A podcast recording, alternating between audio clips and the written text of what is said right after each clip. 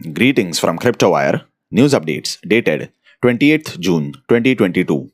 The value of IC15 remains between the range of 27,000 and 28,000 today. Tether, Bitcoin, Ethereum, Binance USD, and USD Coin have been traded the most by volume in the last 24 hours.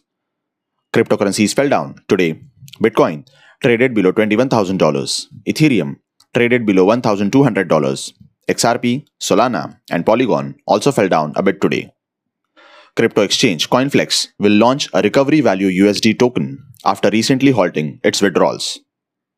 Centralized decentralized exchange Unizen has received $200 million from an alternative investment group, Global Emerging Markets, to accelerate development of its trade aggregation system.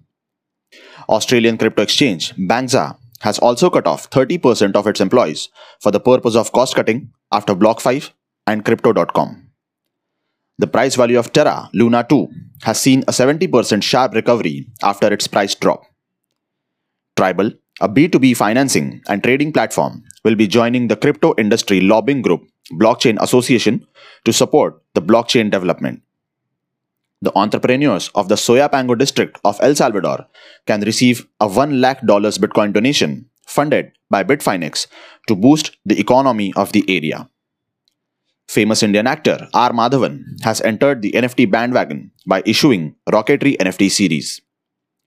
Restrictions on Russia from US, UK, European Union, and some crypto exchanges continue in the ongoing war between Russia and Ukraine. More updates. A webinar has been arranged on Tuesday, 28th June 2022, that is today, afternoon 3 to 4 pm, on the topic Metaverse and Game Development. For more updates, do follow our Facebook, Instagram, Twitter, and YouTube pages of CryptoWire, social media ID at Real CryptoWire. Thank you.